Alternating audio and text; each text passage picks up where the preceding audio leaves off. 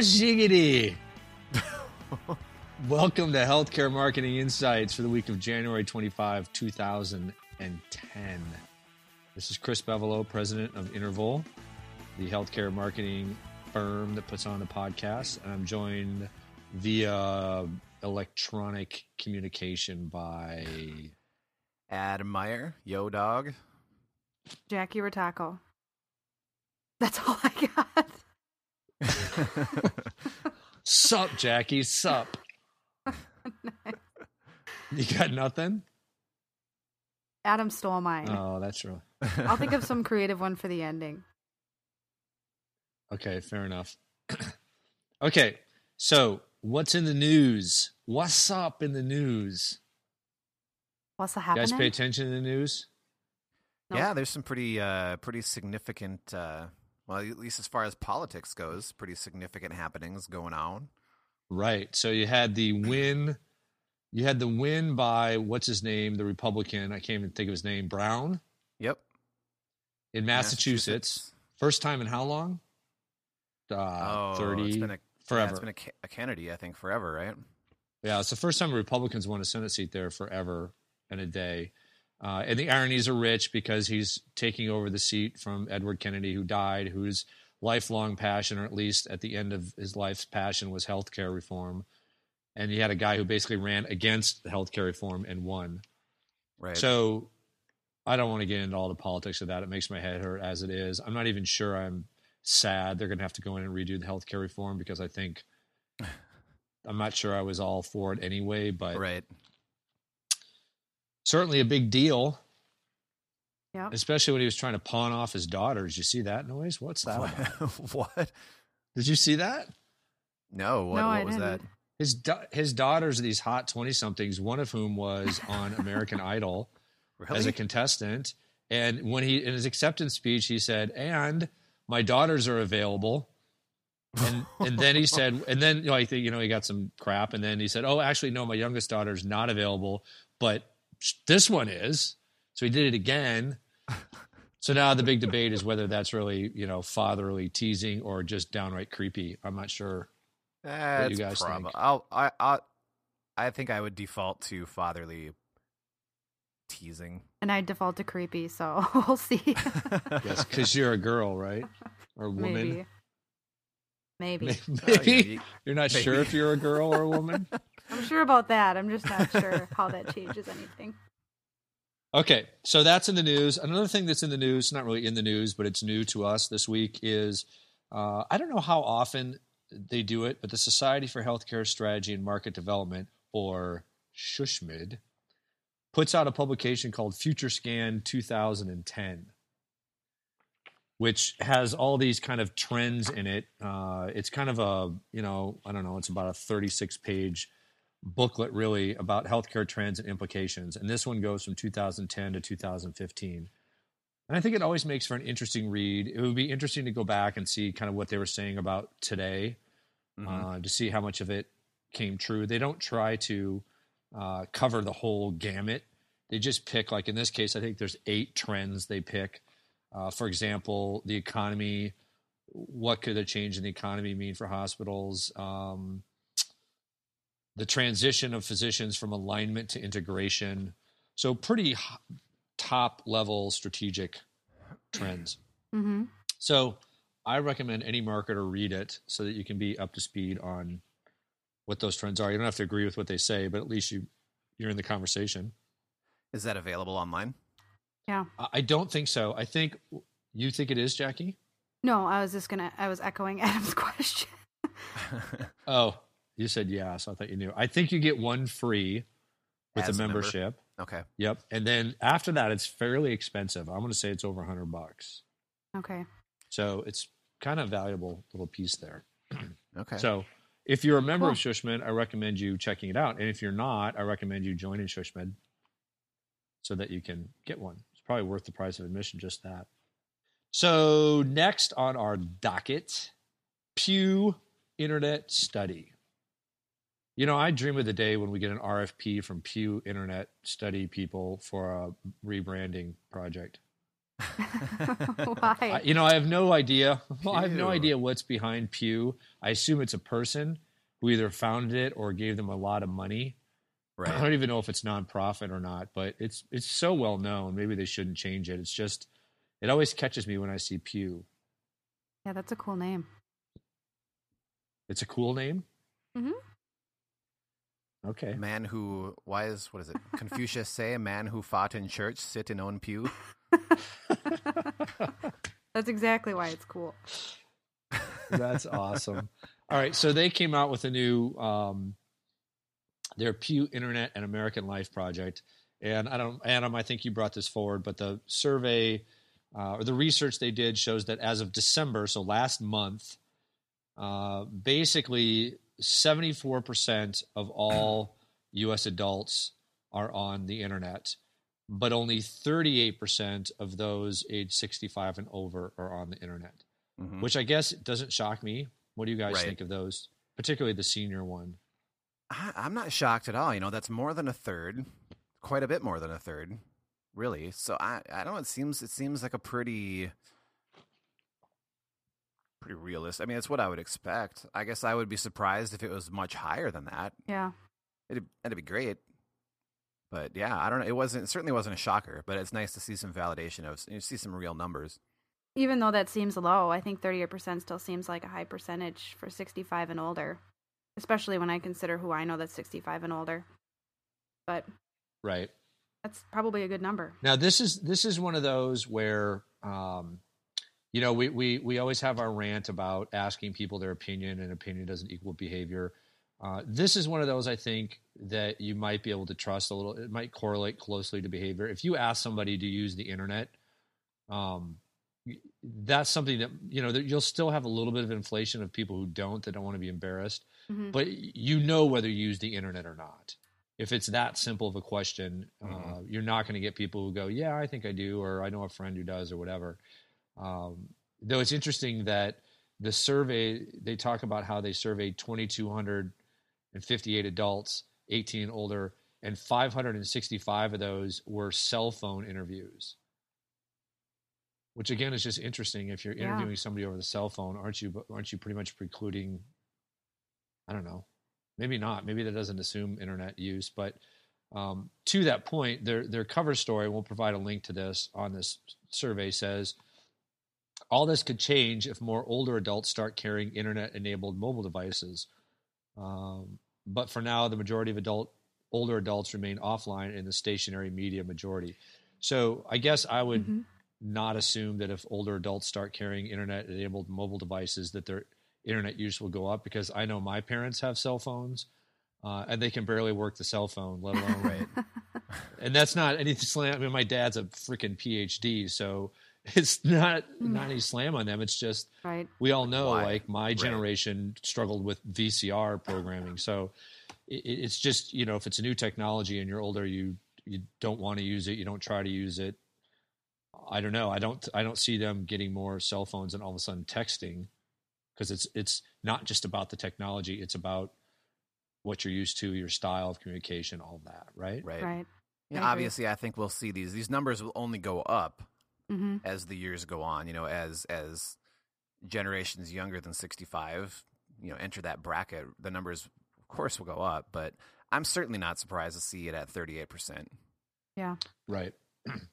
I guess it says that um, 55% of all adults connect to the internet wire- wirelessly, so through cell phone or BlackBerry or iPhone or whatever. Uh, but just 16% of those age 65% do. So yeah, that kind of goes to our all personal experience of, you know, they may have cell phones, but they're not using them for the internet. They're using them to call mainly. Right. Right. But like you said, Adam, I agree. As as just generationally, as people move, pass on, and generations shift, you know, it'd be like if you did this survey sixty years ago and said how many people use a TV. I don't know if it's quite the same, but I'm sure there's some generational differences. And once it becomes accepted, that just changes over the years. Yep. Right. Anything else on that, Adam? I you know I gave my thoughts on it. Was there either of you guys have anything else on that that is interesting No, you to know, you? The page that describes the um the survey is pretty short and sweet. There's not a ton to talk about on there other than other than the uh, that specific stat. Um, yeah, and you know, like we said, I don't I don't think too many people will be very shocked by it. Okay, we'll move on. I mean, I guess for healthcare marketers, before we move on, the, the, the takeaway is, you know, if you're targeting people over 65, you just got to be careful of using the internet Right. you know, solely as your as your source. Right. Which I, again, I don't think that's new news, but Right. Well, I think you need to when when you marry this with other statistics that are out there. I mean, I've seen. Oh man, I don't know what they are off the top of my head. I don't know what they are exactly, but off the top of my head, I know that like Facebook had some statistics showing that certain age groups were the fastest growing. You know, and I think I think they even one of those statistics was people were people who were like 65 and older. Um, Yeah. I can't remember. I'll have to dig that up. But it's it's it's easier to put that put, to put that stat into perspective when you look at a stat like this. So it's like even though that segment might be growing quickly, when you look at overall how many adult, how many adults in that age range are actually online, um, that gives you a much clearer picture of you know the percentage of your potential customer base that might actually be there. Um, so it, it's it's interesting to look at these stats in relation in relation to one another. Mm-hmm. okay, so we move on to the next one. What's next? What next? What's up? Okay, so this came through. Um, gosh, I want to give credit to where I found this, and I'm not going to be able to do it. It was it was um, Ragan Healthcare. Have you guys heard of that? Yep. Mm-mm. Yes, you have. I don't Jackie? think that Just I from you today. Just hold on. I'm trying to find the. Um, I spell it wrong. So anyway, we'll provide a link to it. But it, they provide. Uh, I don't know if it's daily, but they provide a internet or an e-newsletter uh, for healthcare marketers and PR and communication folks, and they kind of just pull. They aggregate different things, and so this was something they pulled from the Chicago Tribune. Uh, that's titled "Walgreens consults patients with diabetes," and I'll just read this little blurb. Walgreen Company is launching a wellness program that helps diabetics. The program will involve pharmacists working as coaches to consult with and educate c- customers with type 2 diabetes on how to manage the disease, says the Chicago Tribune. Each year, customers may be eligible for four to six consultations. Quote, one of the best ways to slow down the acceleration of the disease is to stay well, unquote, says Colin Watts, Walgreens Vice President and Chief Innovation Officer. So I, Hmm. I thought that was really interesting because it, you know, it's it sounds like it's it's uh, an extension of the mini clinic, the you know minute clinic kind of model, the CVS model. You know, Right. everybody and their mother now seems to have a mini clinic, uh, but those are typically for acute, you know, tr- you know, diagnosis and treatment of acute issues that are really easy to deal with. So strep Right. throat or Cold. a cold or whatever. this seems to take it to another level where now they are literally offering care that you would get from your primary care provider uh, or other sources as well. So I title this one The Flattening of Healthcare Providers because it's kind of like the world is flat where uh, you see this kind of like uh, the spread of the ability to deliver healthcare uh, growing. So it's going beyond your traditional providers of hospitals and health systems. Uh, mini clinics was an example that's been around for a few years that we've talked about. So now here's another example of somebody who's not a traditional provider, uh, who's who's dipping into something that's pretty significant. I think diabetes. Mm-hmm. So how do you deal with that if you're a if you are you know a system that has a diabetes center uh, or your endocrinologists um, are losing business or primary care physicians you know treat these people Yeah, well, and you know, the one thing you're certainly not going to get from Walgreens is a diagnosis of having diabetes. So you still, I mean, there's, you still have to go to your doctor to discover that initially. And I'm guessing from there you're going to establish some sort of a, uh, uh, you know, lifelong relationship with, if not that physician, another physician. Um, for regular checkups and whatnot, but yeah, I mean, this Mhm. things like this are going to creep in as you know it's going to supplant your physician for for some for some things for sure i mean it, uh, undoubtedly I, but i you know eh, being that you, there's more and more of a push in healthcare these days for at least th- that we're seeing from a lot of our clients is is to educate consumers, for people to to have some knowledge, to do some research before they come in, so they know what to ask. Um, and there's sometimes it seems like there's some pushback from physicians who get mad when, or not mad, but maybe a little defensive when somebody comes in thinking they know more than they do, or or whatever. But Right. I don't know. I guess I guess I could see organization hospitals being you know maybe even excited by something like this. It's, it's, it's yet another place where their patients can learn. Um, and you know, just expand the knowledge they have of whatever their uh, you know the disease might be, especially something like diabetes, where you know it's nothing that's going to go away. It's something you're going to live with. The interesting thing about this is that they're pharmacists. Right. Seems a little different to me, but Yeah, and as somebody who has type two diabetes, I'm trying to think through how the, how I would value this. I mean, I'm the situation you just described, Adam. So I have an endocrinologist that I see maybe once a year. There's a uh, kind of a nurse practitioner that I see a couple times a year, Mm-hmm. um, and they help me. They help me manage it, but they're more about you know the blood work and where are your numbers and what's the Mhm. next step in treating it mhm. they're not really a, they can offer help as far as lifestyle dietary um, exercise and all that certainly um, the question is would i see this because i got walgreens right around the corner for me would i see this as something that would be of value to me to go well i get i have to pick up all my prescriptions i do mine at target but let's say it was at walgreens anyway uh, would it how could the pharmacist help me? You know is there a cost associated? Do i see it as kind of an in between with my physician? So it's something that you know i have to go in every month so maybe there's a little more contact. Uh, it's not that there's necessarily something wrong. Uh, it's just that you know i don't know what kind of coaching they're going to provide but uh, it's it's just interesting. And what i Well, like about it is we just wrote a blog on this. Uh, don't know of anybody else doing this right I mean, no other drugstore or Walmart or anybody's doing this kind of offering, uh, which means there was no track record of it. There was no, you know, whoever the chief innovation officer, if he came forward with this and said, here's what I want to do, and the CEO said, well, how do you know it's going to work? Prove it's going to work. He would have to say, I, I can't prove it. There's no track record of it. We're going to be the first to do it. Mhm. Uh, and the blog post we wrote was, you know, that prove it pushback can kill innovation because there is no track record. Uh, and those, you know, companies with foresight and, you know, the ability to think ahead and uh, be open to opportunities are, are actually looking at it as a good thing, not a bad thing, right? Mm-hmm. right. So, you know, kudos if anything to Walgreens. And we used to talk about this way with Best Buy, who opened a um, kind of a health technology store. Do you guys remember that? EQ Life? Mm-hmm. Oh yeah. Yep. Uh, and it, and it, it didn't didn't take. I mean, it was out there for three years, and they closed all the stores. But they took a risk. They they innovated around something, and they learned a ton from it. So, uh, you know, it doesn't mean it always has to succeed, but you're never going to break new ground if you don't try something new to start with. So, uh, I love stories like this where people clearly are kind of going out on a limb with something new uh, and are celebrating that and aren't afraid of it and, and not shutting it down because you know somebody can't prove the ROI of it. Right. You know, we're So- all for measurement.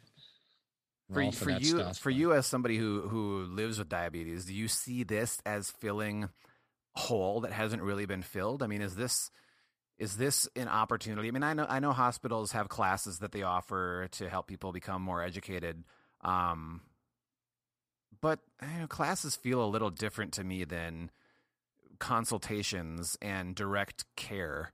Um so do you Right. which i assume that is what this is at least that's what it sounds like it is. So to me it feels like you know if you're not getting this from your physician this is filling a hole that that exists. It's meeting a need that hasn't been or it's a meet, it's meeting a need that hasn't been met which is kind of sad that hospitals haven't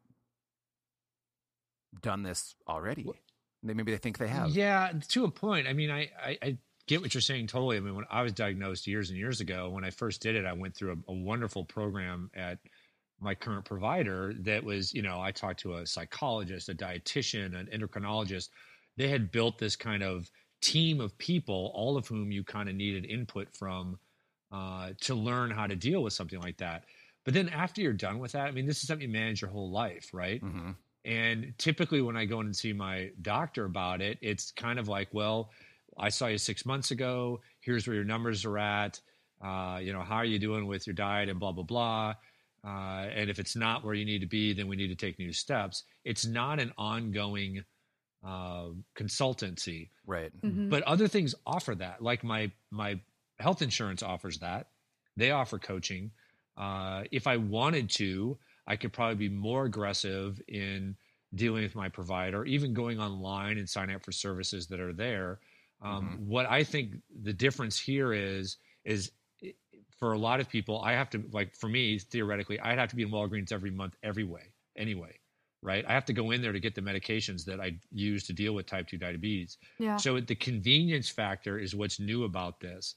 Uh, Mhm. it's not something where I have to go seek it out. It's not, uh, you know, I have to plan for whatever. I'm there anyway. And if that can be tied to a consult that happens every month, even if it's a 20 minute consult, Right. um, that might that might be something worthwhile to me. I don't know. It'd be interesting. Maybe I should try it. Maybe I should, you know, test it and see see what it's like. Yeah, You should. That'd be that'd be great to uh, kind of a great, well, follow up to uh, some of the uh, blog posts we've written on this topic in the past. It'd be nice to get some hands on.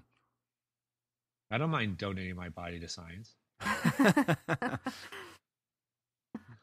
All right. Well, I'll look into that. There's there's like seriously four Walgreens within a four mile radius of me. Yeah. It's hysterical. They're they're just like everywhere. and in are more between those, Walgreens than McDonald's. in between those is probably a CVS, yeah. a CVS pharmacy on every other corner, Yeah. Or Super Target. or Super Target.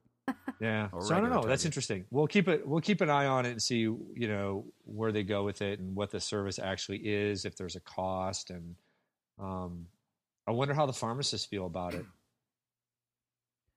I don't know. I mean, pharmacists, I th- think, like to think of themselves as a a resource for expertise. They Yeah. don't want to be seen or f- thought of as just pill counters. They want to be seen as, hey, we know these medications, we know their impact, we know how all this impacts your health. Uh, and so it may not be much of an extension to say, well, we can talk about some of the other aspects of it too. Uh, but it would be interesting, you know, do they see it as a burden? Uh, do they see it as an opportunity? I don't know any pharmacists, but if if anybody does, maybe we could check in with them and see what they think. Yeah, that'd be Yeah, interesting. Be interesting.